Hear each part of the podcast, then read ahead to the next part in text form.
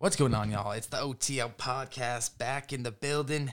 And as always, we want to start out by thanking our sponsors. First, I want to thank Tangelo. With nearly 10 years of experience and hundreds of five star reviews, Tangelo Health is the number one place to go for anyone suffering from an injury and looking for the best team to help them get out of pain and off the leash. From plantar fasciitis to headaches to back, knees, shoulder, elbows, neck pain. Whew Always so much pain. Tangelo has been Seattle's trusted expert since 2010 with their innovative integrated approach to care, uplifting experiences, and award winning culture. Tangelo will be on your team. Find out about their Seattle and Portland locations at tangelohealth.com. And don't forget to let them know that Off the Leash sent you. Next, we have our Coastline. Coastline Design, Mr. Joshua Gray, since July 15th, 2020. We all know a guy. You need your car fixed? I know a guy. You need your haircut? Know a guy. Well, if you need a new logo or design for your business, we know a guy. Joshua Coastline Designs is a great place for anyone who is wanting to start a business or create signs for their existing business. If you want to create a new brand, update your look for existing business, let's get it done. 24 hour advertisement if you need your car wrapped. Mr. Joshua will take care of you. He has done all of our artwork for Off the Leash, as well as working with the YMCA, Walton Beverage, Pepsi, Phillips, the list goes on and on. You can find him at 360 389 7929. And last but not least, Transfuse, our new team that we have met up with. Transfuse is a premium rapid hydration multiplier and immunity fortifying formula scientifically designed to replenish and reinvigorate at the cellular level. Made with carefully selected natural ingredients for superior quality and potency, Transfuse was developed for both the immediate impact to combat dehydration and mental exhaustion due to extreme activity and long term immune system support therapy. Our guest today, my God, was born and raised in Redmond, Washington. He began training at Shotokan Karate at six years old. He earned his black belt by 12 years old. Oh my God played baseball as a left-handed pitcher growing up and played D1 at Washington State University before signing a professional contract in the independent league. Pitched for six years. In 2003, he began teaching karate at youth and adult levels during the baseball offseason. His passion for teaching and educating and developing students contagious, energetic, and genuine. He is an international karate competitor and senior instructor at Washington Shotokan Association. He speaks passionately the physical, mental, and spiritual benefits of martial arts and karate are for everyone, and he cares deeply about having the mental and emotional balance, being present, and having awareness of one's breath have helped him overcome some of life's greatest hurdles. Please welcome to our show the dope and dynamic Sean Doggy Donlin. Wow. Woo! Wow. What an intro. You can hire me. Wow. That was great. I every love the energy. Every time you walk in the room, I got you. I appreciate it. That's nice. Deserves a just a round of applause just to start us off. What's going on, man? Hey, not much, man. Thanks for making the trip down. This is uh, I, I said this when I was talking to Colin. I said, you know, this is pretty special. You know, I mean, not every day someone wants to talk with you and you get to share kind of what your passions are and and um and and, and some of the hurdles that people, myself included, have have overcome to get where you want to go. So I appreciate the opportunity. Totally. No, it's yeah. it's a blessing, and I just looking through uh, some of the stuff that you sent me. Just to, I just want to dive into your world a little bit. Yeah. Uh, it's just it's just cool to to see what other people have have done, gone through the lessons they've learned, the stories that they they they get to tell, and uh, I knew that you know when I reached out, people always do their their research, like call uh, our boy up and it's like, hey, what about this Jeremy guy? Should I hop on this podcast or no? So, I'm, so, so I'm glad that we're I'm glad that we're here. Uh, Birds of a feather flock together, and, and right. your name that popped up with people that I I trust and uh, I look up to with a lot of respect. So I'm glad we get to sit down and do this. Yeah, this is great. So let's dive into it. Uh, started with your martial arts at age six. Yeah. So you just came out the womb just kicking and screaming. You, you, know, I joke. Uh, you took the words right out of my mouth. I literally, that's literally what I say as kind of an icebreaker. You know, someone like, oh, why were you like in trouble a lot as a kid? No, I was just like kicking and screaming, coming out the womb, like punching and stuff. And uh, my folks, um, they knew somebody, right? So who knew this place, Washington Shotokan Association, and so they did some research. And the gentleman who started, founded this dojo, mm-hmm. uh, Andre Dulce, uh, uh, we can dive into him later. But he's born and raised in Hawaii, and he came here and he started Washington Shotokan, and so they thought, oh wow, you know, another Hawaiian type of personality. I think we can make this work. So lived in Redmond, Washington, but my folks would commute here every day, almost. I'd come train here at least three days a week, Wow. and then um, so that's that's how we found this place. Yeah. So for the listeners out there, I guess we're at Washington Shotokan Association, um, and it's a Shotokan Karate Dojo. And What what is Shotokan? Is that a name? Is that a place? yeah, it's a good question. So Shotokan is the style of karate um, that we do. So taking a step back, so um, a long time ago in Okinawa, um, there was many martial arts, um, and without going into too much detail, Shotokan karate originated out of Okinawa. Um, a gentleman by the name of Gishin Funakoshi um, popularized Shotokan when he went to Japan. He wanted to basically spread the word about this style of martial arts, and he popularized it by adding it into um, uh, elementary school's curriculum. Now, the challenge was there was already judo involved in, in the school curriculum.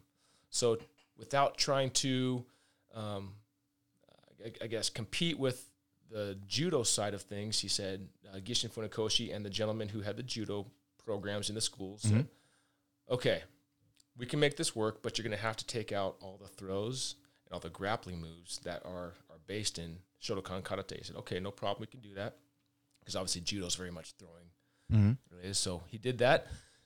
Got into the schools as really as a exercise and and and physical and mental development art. Not so much as a MMA style, kind of what you see today, but it was really just to develop the mental side of of a person, of an individual, and that's how it came from Okinawa to Japan, and then from Japan it it literally went global. Wow. Yeah.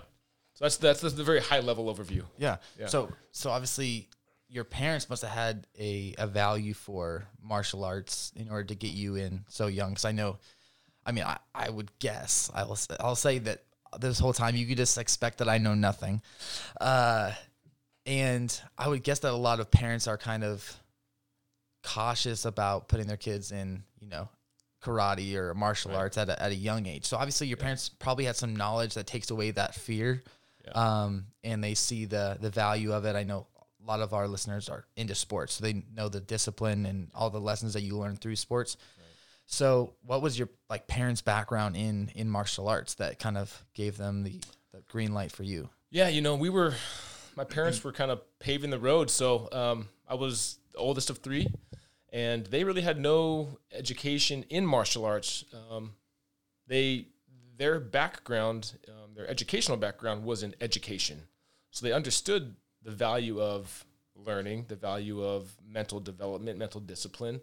And obviously, it's, it's kind of widely known a little bit that martial arts, um, there's benefits within martial arts that you know give kids discipline and and that kind of that mental emotional balance. Uh, but really, they had no they had no uh, background or understanding. So it's just like we're gonna try this and see kind of what happens. yeah, Guinea pig number one. Gu- guinea pig number one. I like it. Yeah, So obviously, you went from in six years, you went from scratch to black belt. yes. So you're just outright savage. yeah, I don't know about. So I mean, so how did you? How did that progress so quickly? I mean, obviously you had to put in ridiculous amount of work right. in order to make that make that happen. So what was the what was the driving force behind you know that work ethic that ha- obviously had to be built from a very young age? Yeah, yeah, yeah. Um, so I think it's a little bit innately in me. In you know, and I think everyone has that competitiveness within them. Um, but my f- this was something that aligned the mental focus and just that singularity Mm. that I kind of had just innately, um, but this harnessed it. So coming to the dojo, um, doing the movements, but then learning the learning the movements too, and having that as a kind of a stepping stone to that next belt level. So the belt system is a helpful way to just keep yourself on track. Yeah. Um, and then the gentleman Andre Dulce, he's the I mean, he he's the master. When you want to talk about somebody who can teach and somebody do, who knows how to develop students, not from a cookie cutter standpoint, but from a, I know this student needs this, and I know this student needs this, but what they need might be different from this student. It's a rare He- gift. and he knew everybody's name. He knew everybody's name, and he and he taught with charisma, and he taught with compassion and and passion, and so I think a lot of those components combined, just the ability to move, punch, kick, express myself as best as I could as a six through twelve year old, and then to have him as a as a mentor and as a leader and as a someone to look up to, teacher. Um, it was like the perfect storm. Wow. It was the perfect storm. So I'm blessed that we found this place, and I'm blessed that he was my sensei. He was, you know, and he still is. So he's he's an advisor for us. There's a board of directors now. He retired, and so there's seven of us who are guiding guiding this dojo. Um, and really, we want to do it in his name and just make sure that we're continuing to progress the Yeah. development of martial arts. Because 40 years, I mean, this place has been here for 45 years, actually. Wow. Yeah, It's a lot yeah. of people. Yeah, it's a lot of people, so it's you know don't screw up, right? right, exactly. it's like it's a fine tuned machine. Now you- All you have to do is don't screw it up. Yeah, No, I think that's I think that's so huge, and you know, I think uh, something that I I'm passionate about is looking at at our influences, you know, and like as as you become an adult, you know, you look back and you're able to kind of see where you got certain aspects of who you are, you know, and and you realize that you know it's it's kind of like when you're when you're growing up, you just think everybody has the same knowledge as Yeah. you do, you know, the same experiences you do, and then obviously now we're in like a super polarizing time when Right. you kind of realize that not everybody has the same experiences as you, Right. you know, or is playing by the same rule set, uh, so to speak. And I think that it's a it's a beautiful thing to look back and know that the people that you were around, mm-hmm. like the things that you just described, are literally the things that people told me about you. Oh, and and that's it's just cool because without trying you know those things get ingrained not because those disciplines and those parts of your character were built that way mm. but also you you saw that it was helped you be successful. Yeah, you know? And so what whatever you took that into whether it was your baseball or family life or relationships like those things carry over and then we're more susceptible to to pass those things on to Yeah. people come and I, I think that's it just takes a lot of of humility to be a great leader um and to also realize that you know there's no self-made men you know right, um, right. and so it's just cool to to cool to see that everything that you you revered about you know the people who went before you are now the things that people are, are saying about your own styles and, and what you bring to the table so yeah, uh, i just want you to know that's that's a big deal yeah, yeah. Well, you, you know, when we were wrapping before this a little bit, and you mentioned uh, with your business partner and, and some of the questions and comments and, and dialogue you had with Patty, yeah Patty, Mhm. just about the development of somebody and, and, and, and- what makes that person tick, and then the, the pillars that we all try to get behind. You know, I really do think uh, martial arts, and, and, and I say this now, I, I really think it's important nowadays, and I'll get to that in a second, but nowadays we see a lot more, you know, cyberbullying. We see a lot more just, bull, you know, that term bullying in general. Yeah. And um, you know all these different movements going on. And i really do think that if more kids were had you know had experience in the martial arts and that discipline and and it could be any martial arts i really do believe that. It doesn't have to be shotokan karate it doesn't have to be a Washington shotokan but I, I do believe that what we do here is we teach the right way and we're in it for the right reasons but if more students and more and more kids did that, I th- I, I just think we'd have a lot less um, conflict. I do. I think we'd have a lot less conflict. I think a lot more kids would grow up and they would uh, have a lot more respect for their parents. You know, you see a lot of kids. Uh, they'll shoot a lot of things over text message, or they'll see you know they'll shoot a lot of stuff over in- you know social media, and it's like that we wouldn't have dreamed of doing yeah, I just don't think they would, you know, they, they would do that. They would kind of think first before doing that. So I think that's where the martial arts, because you really do learn the discipline. I mean, you really do. You have to sit in what we call seiza.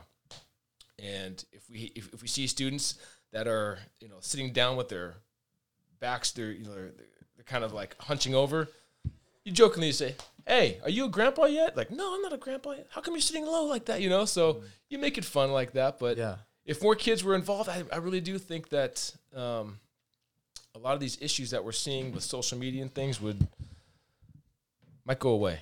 Mm. So Yeah, I, I listen to, to Joe Rogan a lot. Uh, I've I've learned a lot from him as Yeah. Uh, most people listen for a lot of different reasons. I listen to him because I think he's one of the great interviewers uh, Yeah. that we have. He asks he asks a lot of questions and just stays open minded. And yeah, obviously he's a a mixed martial arts connoisseur. right. Uh, and he, he says a lot of the same thing. It's like, Yeah. I I saw this meme the other day. It was a Mike Tyson quote, and it said, "This time is has normalized it where you guys feel too comfortable saying something disrespectful without getting punched in the face." right. You know, and it's Yeah. and it's just like a a common, you know, respect Right. that comes, and, and obviously you see it a lot in you know mixed martial arts. I watch some UFC. I don't Right. I don't claim to be any kind of expert, Yeah. but it's just like the people who could be saying the worst things and and then they go in they compete and at the end like there's just a hug there's a respect that Right. said i meet you at this level we met each Yeah. other on on a level of common playing Right. field and we were able to s- figure this thing out Mm-hmm. you know and i love that that mixed martial arts is they call it a discipline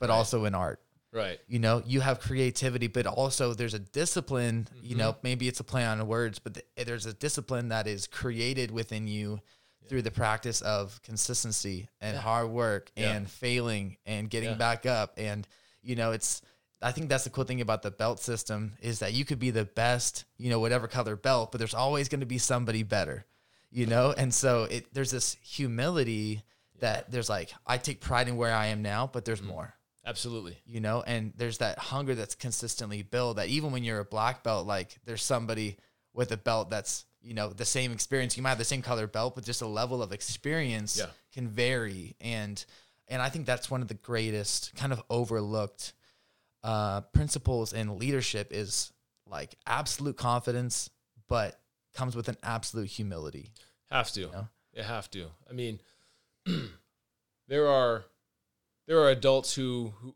who are beginners, you know, but then there is 14 year old students who are black belts.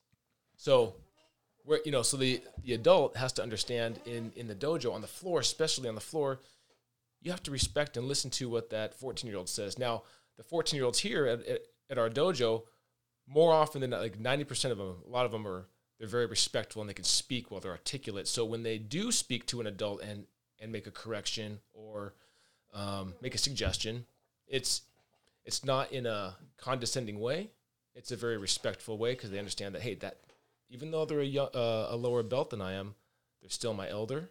I still have to respect them and speak to them in a in a in a respectful way. yeah So I completely agree with what you're saying. I mean, I think the humility piece of it, I mean, it's just built, it's ingrained because once, so you have your belt system, you have your white belt, and in our belt system, it goes white, yellow, orange, blue, two green belts, two purple belts, three levels of brown belt before you reach black belt. Once you reach black belt, that's really where your training, be- I mean, literally, that's really where your training begins. The first color belt system is just understanding the basics. So there's, I mean, So would you say that like every belt up to black is basically like going through elementary, high school, and then you get to college where once you're college you have a base level of education you can actually specialize? Is that kind of that's a great way to look at it. Yeah, yeah, that's a great way to look at it. Yeah, because once you get to black belt, then it's like the tr- you begin to understand how to use your breath. Mm. You begin to understand how to use your body. There's a there's a term. It's called zanshin. Z a n s h i n zanshin. It's where you have complete total awareness, but your mind is clear. Hmm. Your mind is clear. So when you when we do, are you familiar with the term kata? It's, mm. it's where you do a sequenced set of movements in a, in a choreographed form. But what you're doing really is you're fighting people from multiple angles. So if the kata, for example, were to start off with a block to my left, the first thing I need to do is look to where I'm going because my opponent's coming from that direction and then execute the block. After I execute the block, there may be another move, like I'm going to step forward and punch. After I step forward and punch, there might be another attack behind me. So I've got to look and then move that direction. So when we do those katas, it's important that a you're always thinking that I have an opponent, but then b you always have to have that awareness. Zanshin, peripheral vision. peripheral vision, exactly. So the zanshin, and then as you're doing the kata, there's mushin. So it's like no mind. Have you heard? Uh, do you remember the movie? Um, what's it called with Tom Cruise? Uh, the Last Samurai. Mm-hmm. Yeah, yeah, yeah. Okay. So do you remember when la- uh, Tom Cruise was fighting somebody? He might have been fighting some of the the other samurais in the hood, and and then and then the, the, the son, the son of the father who killed. He said, "Hey, too many mind." There's a there's a scene in that he said, "Too many mind," and basically, what Tom Cruise Tom Cruise was so worried about, like with this person, th- bu- bu- and then the guy goes, "One mind," and so then he kind of and he he kind like later in the film he kind of understood what that meant. It's like I have to have a singular focus. So how do I do that?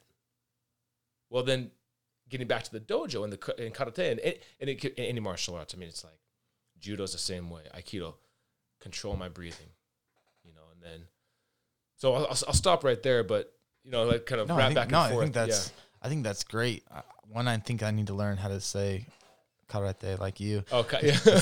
I, I'm too white. It's like I go to the pho place. I'm like, can you just bring a fork out at the beginning so I don't have to look crazy with these chopsticks? Love it. Like, let's just That's bring a couple forks out. Let's Yeah. just get this out of the open. That's awesome. Uh, yeah. Yeah. No, and I think that's that's so like those are things that you take into life, you know, and and I think those those get overlooked. You know, those things that that sports and these disciplines teach you Yeah. That that you don't realize how much life application they have, you know, and sometimes you know when I encounter people who didn't play sports, yeah. it like these things just are innate to you Right. you know when you go into life and then somebody is you know freaking out about something really small and you're like dude it's, it's not that big a deal like Yeah. we, we can make our way through it you know but if if people don't have if people don't have the same common experiences you know it's it's impossible to expect the same outlook Right. you know and so i think one thing that that's really been on my on my mind during this kind of polarizing time Right. is that my my desire like everybody is doing what they think is logical in their own mind you know they're doing what they think is best with what they have Mhm. and so we can sit here and fight about what what we think is logical but if we don't have common experiences we're not going to come to that same common place you know? So my my desire is how do we get down to the experiences that molded mm-hmm. what brought you to this place where this became logical? Yeah. you know? So because if i can understand what molded that mm-hmm. then we can actually talk about you know the basis of where this belief system's coming from as Right. opposed to like the top surface level. Yeah. you know? And so when you're able to you know understand that after years and years and hours of you being on that floor practicing these disciplines practicing getting back up practicing taking con- constructive criticism and then applying it you know like it takes a lot of humility to listen to somebody 20 something years Yeah. you know but that if i would say if if growth is what is sought after you take the shame out of failure you know 100%. like if i'm just after growing like i don't care where the constructive criticism comes from Yeah. it's like i call it eating meat spit out of the bones like people are always going to have their biases people are always gonna have they might some somebody might be cussing you out and somebody might be like a grandma telling you a, a bedtime story like in the in their approach but the humility allows you to look through the, maybe the way somebody's saying it Yeah. to like is there truth you know and is there an application to what this person's actually saying Right. And so i think that those those things are so so valuable um, and that's why i love having these conversations because Yeah. we, without even knowing we get to flesh out you Yeah. know, these these lessons that we've learned that are just obvious to us, Mm-hmm. you know, but are not necessarily obvious to people who didn't have to to go through. I shouldn't say have to, Right. didn't get to experience the things that we've gotten to experience to learn what we've learned. Yeah, you know, and I think for the listeners out there, um, martial arts is one avenue that you can go down and and um, you know, y- yoga is another way. You know, yoga is very popular. I would love for martial arts to. So, I, you know, I sit down with um, some of the board of directors and I say, you know, how how can we get out and and serve the community more? Um, we look at our demographics. Yes, our youth students are it's it's it's a big demographic for us, but then there's that millennial piece. Why why aren't they training? You know, like what is it about martial arts that either attracts or kind of shies somebody away from wanting to train at, in that demographic? Um, yoga is very popular, and yoga is a great way to again control your breath, put movement and breath together. Um, but there's an element um, in martial arts that it's cool because students can a they can learn to you know defend themselves, which is great. Um, but I think if you practice those things and you practice the the breathing, then when situations come up where you are criticized or where you may have um, criticism come from somebody younger than you, or whatever the case may be, your boss yells at you. You know, you can take you can use those deep breathing exercises, or you can pay attention to your thoughts. Don't attach yourself to that one word that your boss may have said, but you can let it just flow through you. Yeah. You know, but that takes practice, and that takes you know that it's habits, right? It comes down to your daily habits of what can I do to get better. Yeah. Basically. It's funny. There's a there's a song that just got that just came out. It's kind of funny. Yeah. It says, "Try Jesus, don't try me, because I'll throw hands." I love it. That's hilarious. But it's yeah, it's, it's just the just that that mindset of like, Yeah. I ain't no killer, but don't push me. Yeah. So yeah. so going back to your story. So you got Yeah. the black, black belt by twelve. Yeah. And then Yeah. you got into baseball. I did. That's quite the change. It is. It is. Yeah. Baseball. Um, uh, some. I- I played baseball. I was pretty. I was. I was good. I, I left hand. I, I could pitch. Um, and then somebody said, you know, if you're left-handed, that's a good thing in baseball. Without a doubt. I I had no clue because I was the first person in my family to kind of do sports and stuff. Obviously, I'm the oldest, but so I decided to go all in. So at 14 years old, I trained. Got my I earned my black belt when I was 12, and then two more years I trained. And then 14 years old, baseball became.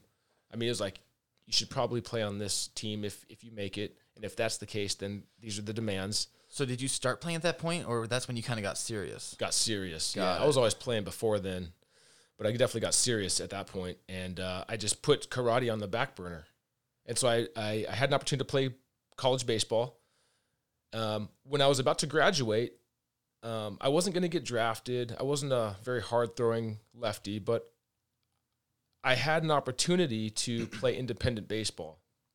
Did some things to put myself in the right situation as I was doing that, I thought, you know, I, I, I should probably go back and train. Um, there was one aspect in my life that it, it's everything was going good, but it was that training. It was it was being back at the dojo, studying martial arts, training. Kind of clicked in. You're like, this is It- this is it- what it needs to It, be. that was it, man. I was like, oh my gosh, this is the thing that was, you know, uh, out of my life. Yeah, Home. for it was home for me. So I would train, and then Sensei Dulce would say, "Hey, you know, can you teach at this uh, elementary school?" So we had satellite locations, and we still Mm. do. So this is the main Hombu dojo, and then we'd have satellite locations at different elementary schools or different community centers. So I would go teach over there, and then I would come here and teach, and then I would train. And so I'd do that a couple times a week. then I'd go play baseball, come back and do that work. Mm. That's what got me into teaching more long term and just that. Um, I loved it. I loved it. I, teaching elementary school kids in martial arts, I, it's like it's classroom management. I mean, it's like Organized chaos. Oh my gosh! I mean, you have to learn very quickly that, or else these kids will run amok on you. And if you, and if you, I mean, they don't care who you are, what your don't name is, what degree you got. nothing, nothing. They don't care, man. they will try to run out the door. Talk about kicking and screaming. That's exactly it. Exactly. So you have to learn very quickly. You have to keep the classes moving fast, and you have to use your voice, the inflection in your voice, to control and command the class. And uh, as you do that, you see, okay, these kids are kind of like puppets. If I can learn to manage and control them, pff, I think I can do. You know what I mean? I can do this a little Totally. bit. Yeah. So, so I started teaching, and then um, I, I would play baseball, uh, independent baseball, and I, I, I knew I, I, I wanted to play in the major league, but I, I saw the writing on the wall. I mean, there was a lot more better players than I was, but um, I continued to do it because I was like, I'm gonna see if I can do this. Well, didn't happen. So I, I, hung, I hung him up, which I was totally cool with. You know, I was like, hey man, I gave it a ride. You know, so Totally. and then I came back and started training. Um, and here's where it gets going to some kind of personal stuff. I got into some trouble, um, some alcohol related incidents, and, and and that just like flipped my world upside down. Hmm. Because I was like, I should have control over what I'm doing externally. Like I have control. Well, these situations happened, and I had to kind of back up a little bit and reevaluate not just what I was doing, but internally. Hmm. So that's where the breathing comes in. That's where the mindset piece comes in. That's where coming back to the dojo and saying, you know what? I have to be the best that I can be for everybody in this dojo, physically wise, mentally wise, communicate. I mean, so it really had it reset me on this on this path of, I guess you if you if you want to call it greatness or just wanted to excel beyond what you know. I was I was I was okay. I was pretty functional at what I was doing. I mean, I was I was doing good in work. I was teaching here, but I wasn't like crushing it. So, um, and it was a really tough time for me during that time. You know, I was I was I was embarrassed. I was like, this is not me. You know what what's going on? And so, I thought someday I'm gonna I I, want to talk about this because I want to be able to tell listeners, kind of like what we were talking about before, that hey man, people you know it, people get into trouble, people go through things, but it doesn't define you. You define you. I define me. So while some folks would say, "Oh, this person has an issue, this person has a problem," no, it's it's it, it's not that. I, I made the decisions to do some things that got me in trouble, but those it, it's not who I am, and it's certainly not what I'll be doing down the road because I have you know the vision and the focus now is very Yeah. much on point. So Yeah, I, think there's um, there's a really good book that I read. It's called "Don't Steal People Their Rock Bottom," yeah, uh, and it's just I have, you know, it's it's pretty cool. And you get into people's stories. Everybody usually has there's a, a defining moment. yeah, You know, unfortunately for a lot of people, it's a it's a rock bottom moment. yeah, I call them core moments because it's like I know f- for me, one of mine was I was legally blind, I had in- eye Yeah. injuries, and so I found myself like in this parking lot, and I was like, "What do I like? Who am I at the core? Yeah. Like, what do I really care about? What have Right. I done that has had like eternal value? yeah, You know?" And it's like it's crazy because those moments in like in seconds you see your life play in front of your face like a movie totally. you know, and you you see all the things you could have done differently. It's kind of like you know you when you play like play a game or you go through a sequence or a fight. I'm sure, and looking back on it, you can remember every single tiny thing that you could have done differently. Yeah, You know, and those things happen in these core moments where you're like, what what really matters to me? Yeah, you know, and those things like, you know, I call it drawing a line in the sand. You know, like you look back there, it's like, okay, I refuse to go back over over this li- line. And there's a, a metaphor that I heard that I really like. It's called the snake line. And there's a level on mountains where snakes cannot live above due to the altitude. And so it's somebody was explaining it as living above the snake line, living above that place where like the snakes can't live yeah, so to speak. And so I I think there's just so much power. And unfortunately the way like our culture set up is that like people are told to hide those, yeah, you know, but if you one thing that's that podcasts have set free in me is like having access to people you would never have access to, like the mm-hmm. most, you know, famous, the most powerful, the most influential, the most, you know, transformative people on the planet. Right, you know you get to hear that although you see this life like you get to see the years that they spent on the couch and the, the marriages that were broken down because they were too focused on this over here or Yeah. you know the all like the the brokenness that brought you to this place that actually set you towards you know the fulfillment of of what you're on this planet to do yeah, and and I think that's it's just cool when you get to I would say you know own your losses or somebody else will. And, Yeah. and a book that uh, if you haven't read, I think you'd really like. Uh, it's called Extreme Ownership by Jocko Willink. okay, Um, and that and that really changed some things in me is just taking ownership of everything, of everything in your life, of your thoughts. Like there's no, you know, nobody to blame. right. You know, you who has the control over you and your thoughts? The only person is you It's you. and and I think that's that's a cool part of a cool part of your your story was that like sometimes we get a little too comfortable, you know, and Yeah. and so it's the um on that on the podcast with uh that I was just listening to had to do with the brain. I think it's Alex Huberman. I might be saying his name wrong, but um it's like you're the most focused when you're doing something just slightly outside of your skill set Yeah.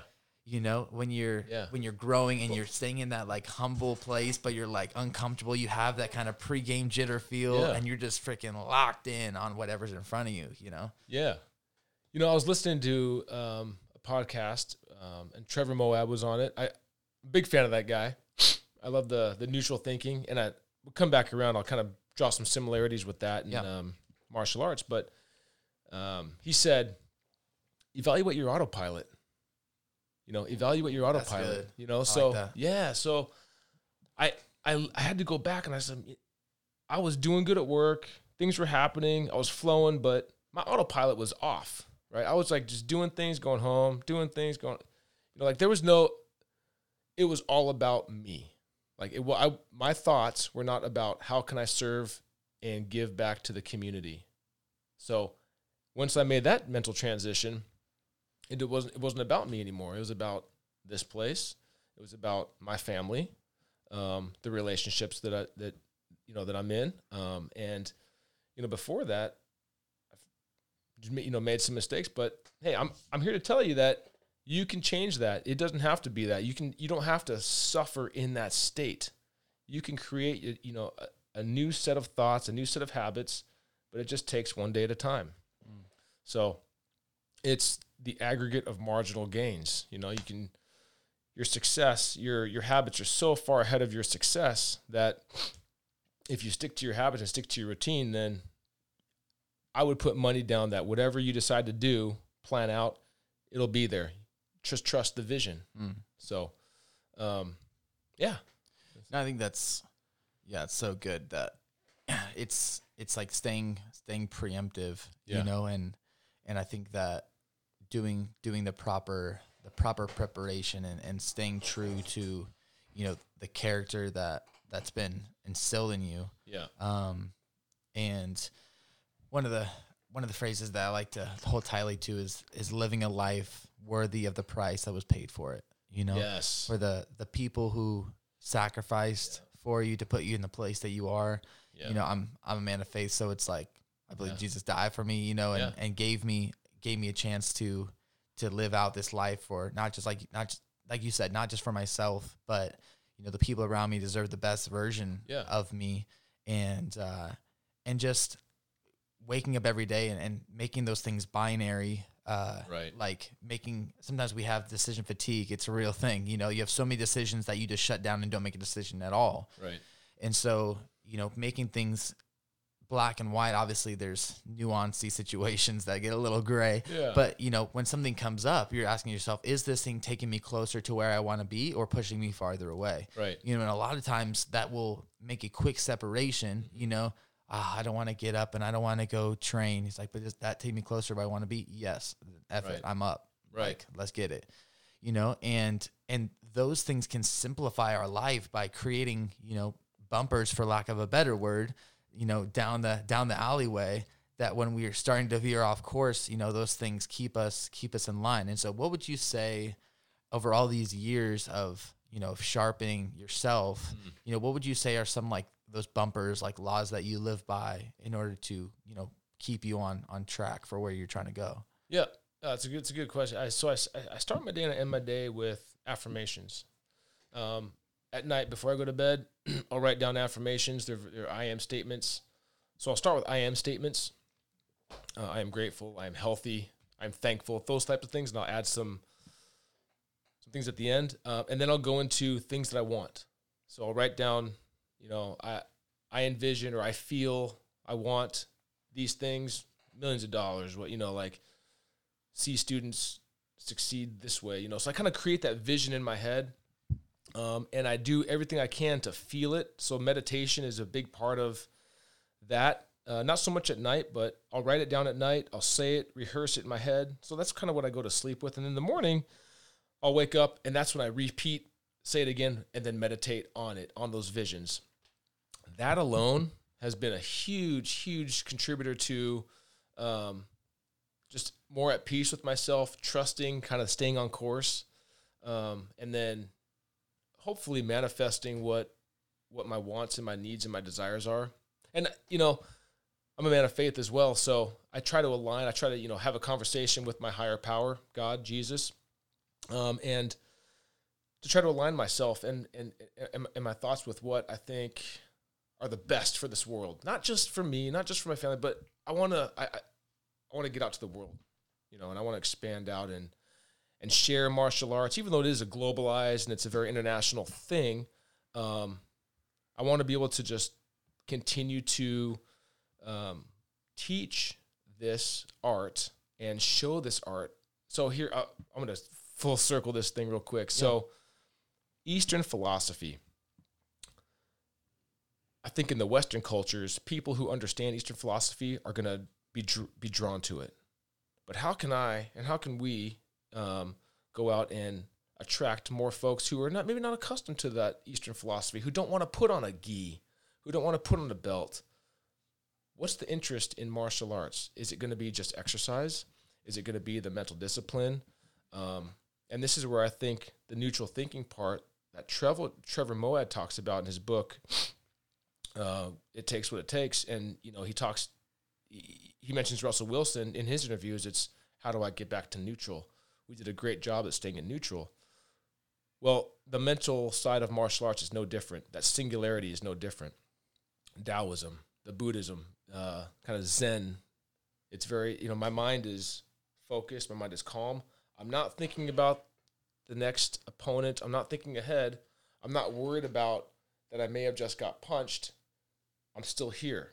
Yeah. I'm still here. I'm still, you know, single awareness. I know everything around me, but I'm not going ahead. I'm staying right here. Yeah. So that's where I think, um, hopefully, this dojo myself will be able to relate and and and attract more people, so we can spread the words, we can spread our passion, and and continue to teach and and talk about martial arts and and how it can benefit you know younger students, younger kids, men, women, and children of all ages, shapes, abilities, backgrounds. You know, and again, it doesn't have to be martial arts. It could be baseball, but we're here. We're talking about martial arts. It Exactly. could, it could be yoga. It could be Yeah. weightlifting. I mean, you can embody these ideas and these concepts in anything you do. Um, but I think you should come to the dojo and train. You know, You know, like, I love it. you'll love it. Yeah. Yeah, and I think the the the whole mindset. I love, I love that book. It takes what it takes Yeah. as well. Um, because I think I, I I started doing a lot of a lot of research into like brain plasticity and, and neuroscience and parts of the brain. Because I think you know, obviously, I'm a little bit younger than you, but I know growing up there wasn't a lot of that. There was no mindset coaches. There was no breath like analysis.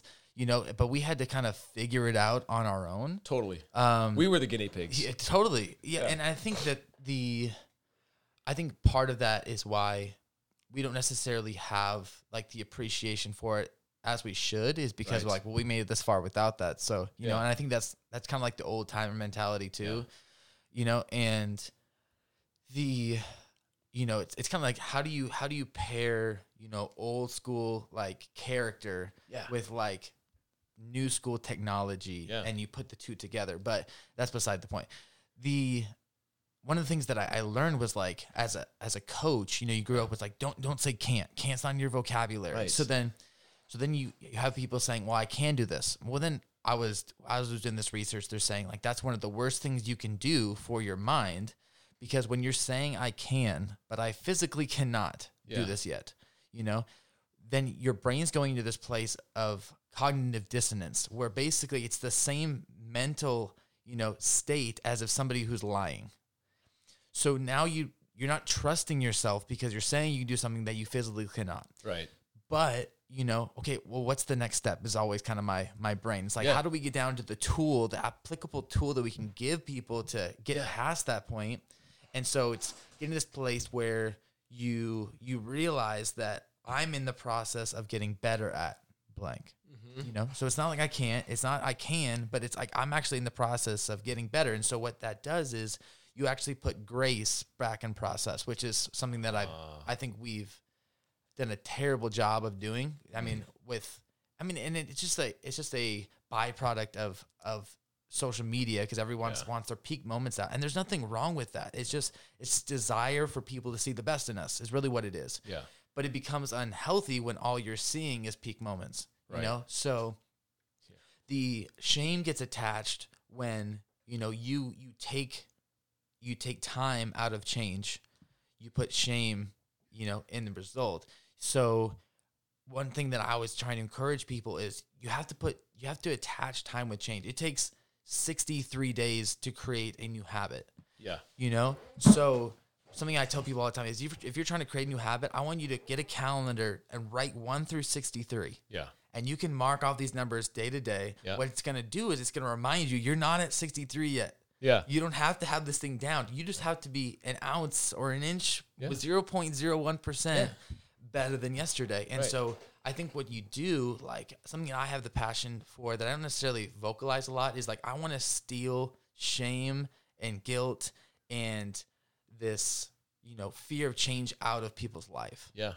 you know so how and how do we do that i i'm on the path to try to figure out how do we get the tangible tools mm-hmm. s- like how can i understand them so well that i can simplify them down like you don't know something unless you can instruct it to a child as you know Totally. like if you just had a basic way to say it, knowledge yeah. of karate and you Yeah. went into a room full of kids yeah. and you didn't necessarily know how to how to instruct what you're saying you're trying to figure out what's going on in your head why you're trying to instruct it we both know that that becomes no longer organized Disaster. kicking and screaming yes you Yeah. it's just mayhem like i'm paying for what Yeah. Exactly. so it's like how can we understand it so well that we can break that thing down to the most minute and simple basis Right. you know for people to take and apply like if i only have an hour with an individual Right. like and I'm, I'm so blessed I, i've missed it so much being in the gym with people if i have an hour of your undivided attention like through your ears so i can speak to you while you're you're doing it how can i leave you walking out of the door with something to apply in your life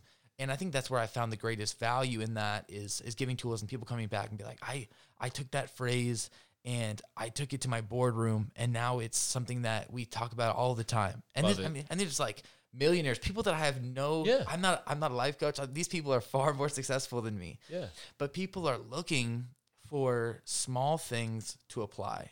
That's you know? great. It's like the uh, I don't know if you heard of Jocko Willink. Good, his good video. No. No, you should look it up. I But it's will. basically like Yeah. you fell flat on your face. Good. You got Yeah. fired. Good. You didn't get the promotion. Good. Now you have more time to figure it out. Like, and it's just this. There's this this response that you've ingrained in your body that says like everything is figure outable. Yeah. You know, if I can just if I can find the right tools.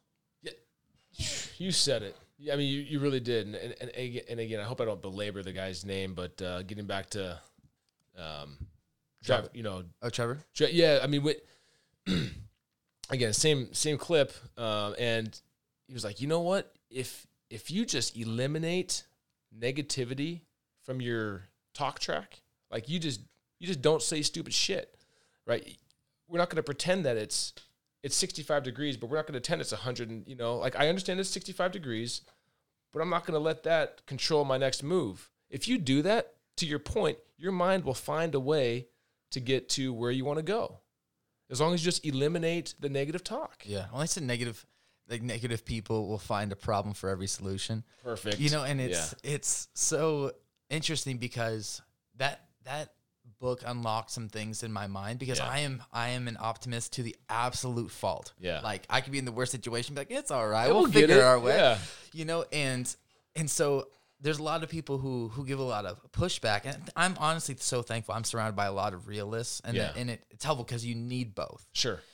But I think something that I learned from that was that the neutral thinking, like positive thing, it's not that you are, you're not pretending that your situation is not real. Right. You know, it's not an ignorance Right. and a chosen ignorance. Mm-hmm. Like I'm pretending to ignore that this is happening and I just live in this blissful world where all things are good. It's not that. Yeah. You know, but you you're not giving the past power over your present and future and you're not letting the fear of the future keep you from taking a step forward, you know? And uh, we talked in the last, last podcast with with James uh, there's a Goggins quote. It says the most important step is the next one. Yeah. You know, it's just that what is the next small step, Right. and and I think that's I think that's the the important factor is that you have you're taking the step that you are most educated to take, Yep. and then you have the realization and this belief that you can adjust as you go. You know, Totally. Don't, don't panic. Pivot is usually Don't panic. saying. Pivot. That's a great. That's a great uh, phrase. So I think I think there's just so like so much value in in your life and the story that you just told about like you had all the other you got back to home and all of a sudden there's a stumbling and like that stumbling you stumbled closer to who you wanted to be you know? And I think if you fall on the right side of the line yeah, and you know, and as I was going through that uh, that challenge, I I didn't see, you know, it, it, it was the worst in, in my mind. It was like the worst thing ever, you know, and so, what relationships did you have around you at that point ha. So it, I met this girl. Um, as, as far as female relationship, or, or just in just in your life that you kind of has stumbled through that thing together with Yeah, so um, I met this girl. Uh, she was my girlfriend at the time. We're, we're broken up now, but she was she was amazing, and and to this day we're still friends. Um, but we ended up uh, living together, and and through that, um, she was I mean, big support system. My family was a big support system, um, but they could only tell me what they could only tell me. You know, in in, in my head, I was like, this. I mean, I, I was Debbie Downer, man. I mean, pff. but it was the best thing that probably ever happened to me. Mm. Is who knows, who knows what would happen. Um, but surrounding yourself and being vulnerable, being vulnerable about it as well. I mean, again, this it's it's very easy for me just to talk about. You know, I'm not going into depth, but it's just to talk about it. But at the time, I was like, I don't want anybody to know about what happened and all that stuff. But I'm be open about it. I think when you do that, you give it light, and it can't shed darkness back on you. totally Yeah. So, um, but I, I again, I think it comes back to the breath. I think it comes back to creating a vision, um, and I think it comes back to giving. You know, and and those three things, for me, it all centralized back with the dojo, with martial arts, with this place, um, the you know the the foundation that this place was built on was was built on on on giving on giving back. So when black belts become instructors, they're not obligated to teach. they make millions of dollars Yeah, exactly. Yeah, yeah, yeah. They make millions of dollars. Yeah. yeah, exactly. Yeah, we give them hundred dollars gift cards. Good if you job. want to be a millionaire, you Yeah. just come in, just learn karate. You know, at the very end, you get your million dollars when you're a black belt. So. Done. Done. No, but they're expected to teach. Um, they're not obligated to, but they we ask them to teach, so they get that sense of, oh, now I have a little more, a little more at stake now. I, I I need to teach these students, so that means I myself need to get better. I can't just go through the motions. Not that they do, but that's kind of the idea behind once you get your black belt. It's not just I earned my black belt. Now we ask you to teach. And I think a lot of times you get you get better. I know from my experience with with sports training, you get better when you go back and teach the basics, Oh man, and you're like, yeah, you know, it gives you that like crisp edge back Yeah. when you have like just the movements and the stances or you know the form. You get that back, and you're like, oh, that's that's why they Yeah. teach you that at the very beginning. You know, because it's the basis of, of your knowledge, you know, and your movement. It's Couldn't so agree with you more. Couldn't agree with you more. Couldn't agree with you more. So I I- got a, I, I got a book for you, by Oh, the totally. way. Dr. Joe Dispenza. Yes, You that's familiar with that's him? my guy. That's your guy. Okay, Dude, good. He's so good. freaking great. Okay, when you said neuroplasticity, I was like, that's the guy. dude. I I eat him up. I get buddy mine Tyler Ackerman. He's Yeah. he always sends me Yeah. stuff, and it's it, that stuff always blows my mind. You know, and I feel like there's there's stuff that that they release that people just like don't believe. Yeah. You know, and and it's cool because there's a, a book called Turn on Your Brain by uh, Caroline Leaf, Dr. Caroline Leaf Okay. and that, that was like one of the first books that really really shook me up and it talked Yeah. about you know how much uh how much of who you are is in your dna and, Yeah. and how you pass that on to to generation from generation um but also you know the just how much like I think the cool thing was that they thought that the brain was just set. Right. You know, like there was no going back, there was no changing, and just the idea of your thoughts. You know, people overcoming diseases and you know and mental conditions and and there's just this renewed like hope that this like set fact Yeah. you know in in the community that you were just like a goner is no longer no longer there and we're so much more adaptable Right.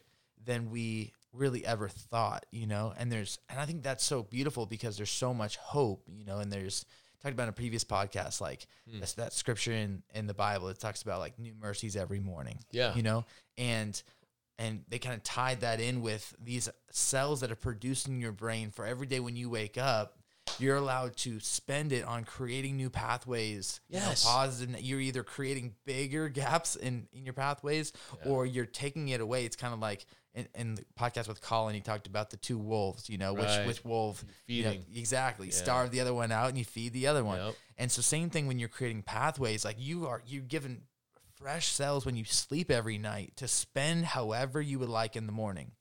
So There you, is so much power in that. That, that is a beautiful thing, man. I mean, if, if, if, if folks are, you know, folks are gonna be listening, take that right there. Like you have new brain waves coming. If it took fifty some minutes to get to that point, if you, you have new brain waves every morning, that's a beautiful thing. yes, You can Well, do what it- you want. and it puts the physical behind like this idea of like new mercies every morning. You're like, I don't know what to talk about. My morning sucks. My life sucks, you know. But that physical, like literally, someone's giving you the ability Yeah. every morning yeah. to create a better life, you Mm-hmm. know, and create a better mind and, and create a better, you know, outlook on on life. And uh, this um, Huberman uh, was just talking about how you know your thoughts become so ingrained, you know, and so when you when you hear something that is of the same belief that you have, there is a dopamine release Right. that ingrains it even more in your body and so you become more justified in it. And i think this is why it's really important to have people around you that have different have different views because the more you just cherry pick information and that, that's the dangerous thing with social media is the more mm. you click on the more you're going to get of that same thing. So if you're enraged by something Right. They're going to keep feeding you enraging information and so your you know your deficit becomes greater and greater because you get more and more ingrained in digging your heels in into a certain idea and to the point where you're unwilling to have a conversation that varies from your belief Right. you know and i think that's something that i I have such a deep appreciation for sports Yeah. that it put me around all types of people, all like belief systems. I wouldn't say political affiliations because there's when you're a kid and you're playing, the, hey, nobody Yeah. talking about politics when you're in the bottom of the ninth. Jimmy with- Carter just got with two outs. You know, Yeah. you're, you're spitting f- sunflower seeds and calling each other by their nickname when you're Right. banging on the fence. Yeah. You know, and so it's you just get to learn so much about about people Yeah. and and there's a Brene Brown quote that I've said so many times. It's people are hard to hate close up. Like when you sit down and you look someone in their eyes and you get to hear their story, like you have there's this part of your body that's that's built for empathy. Mm. You know, and and that's a muscle, it's a discipline Yeah. to to hold your tongue. It's like there's a Drake Drake quote. I know it's a very wise man, but he said a wise man Jake's G. a wise man once said nothing at all. You know, and sometimes you just gotta like shut your mouth and listen. Yeah. You know, and just and just absorb what somebody else like putting yourself in somebody's shoes as opposed to like that person on the mic the whole time they're talking, you're just like, I can't wait to say something in response to this. I'm not even listening to what you're saying. You know, it's like you can tell they're just uh, uh, just just waiting to, to kick something in in rebuttal. And we don't always have to have a rebuttal. you just know, that's the beautiful thing about music. Yeah. You know, you can't say something back to them like, I don't like when you, I don't like you selling drugs. That wasn't Like, the right lyric. Yeah. Right. And so it's just like this release, you know, that the, we judge, you know, ourself by our motivation, but we judge others by actions, Yeah. Yeah. you know? And so we always choose to see the best in ourselves because we're justified, you know, Right. but we, we're choosing to look at someone's actions from a window based on our own perception. Yeah. And the more we can learn someone else's motivations uh, based on their experiences, I think the the better off we'll be, the better instructors will be, the better Yeah. spouses will be, and the better friends we get to become. Totally. You know, and it's like the people who may may not know you look at your situation, you know, that you went through, Yeah. and you're like, this this guy, oh my god, I Yeah. I tell my kids, You know, Yeah. the instructor, I, I don't even know I can go back to that dojo. Yeah. But the people that know, you're like, Yeah. hey, hey, we got this. You Yeah. know, this is just a little bump in the road. Yeah. You know, I'm glad you learned your lesson. Let, let's get back Let's at go. it. Yeah. Dust these pants off, throw a double bubble in your mouth, and let's get it. Let's go. That's exactly it. That's and so I think exactly that's that's just the you know importance of of having good relationships. I'm gonna take you in a couple questions here. They're Yeah. rapid fire. Sure. The first one is if if you really knew me, you would know that what? If you really knew me, you would know that. Oh my gosh. If you really knew me, you would know that I'm a lover, not a fighter. don't, don't get it twisted though. You catch these hands. Yeah. I love it. Uh, failure is what? Failure is the next opportunity to um, get it right. Mm. Another opportunity to get it right. yeah. Success is what?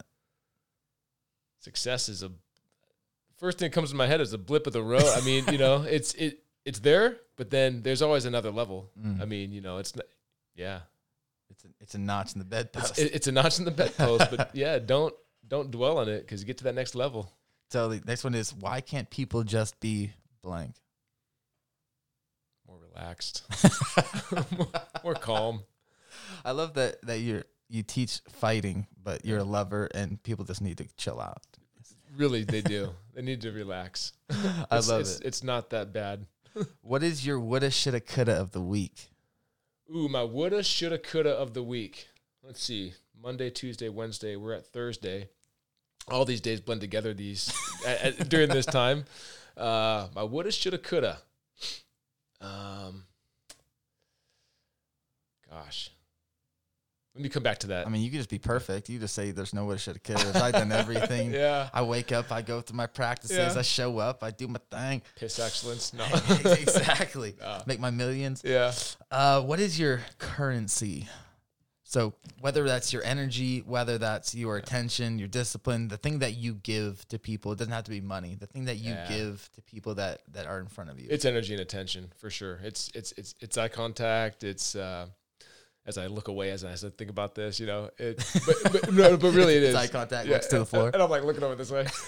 nah, but for, it, it is. It, I want to be present with everything. I mean, you know, I want to be able to know that my, you know, I put my phone here, put my phone down here, and like it's it's a hundred Mm, percent attention to somebody. I believe that. Yeah. Yeah. and that's everybody that I know that knows you said the same thing. So Oh, I guess you, you passed that test. thanks. uh, wh- who has the best mindset that you know? Oh, the best mindset. Golly. It, I don't know if it's one person. There's a group of individuals. Um, I'm gonna say so. My fam, my mom.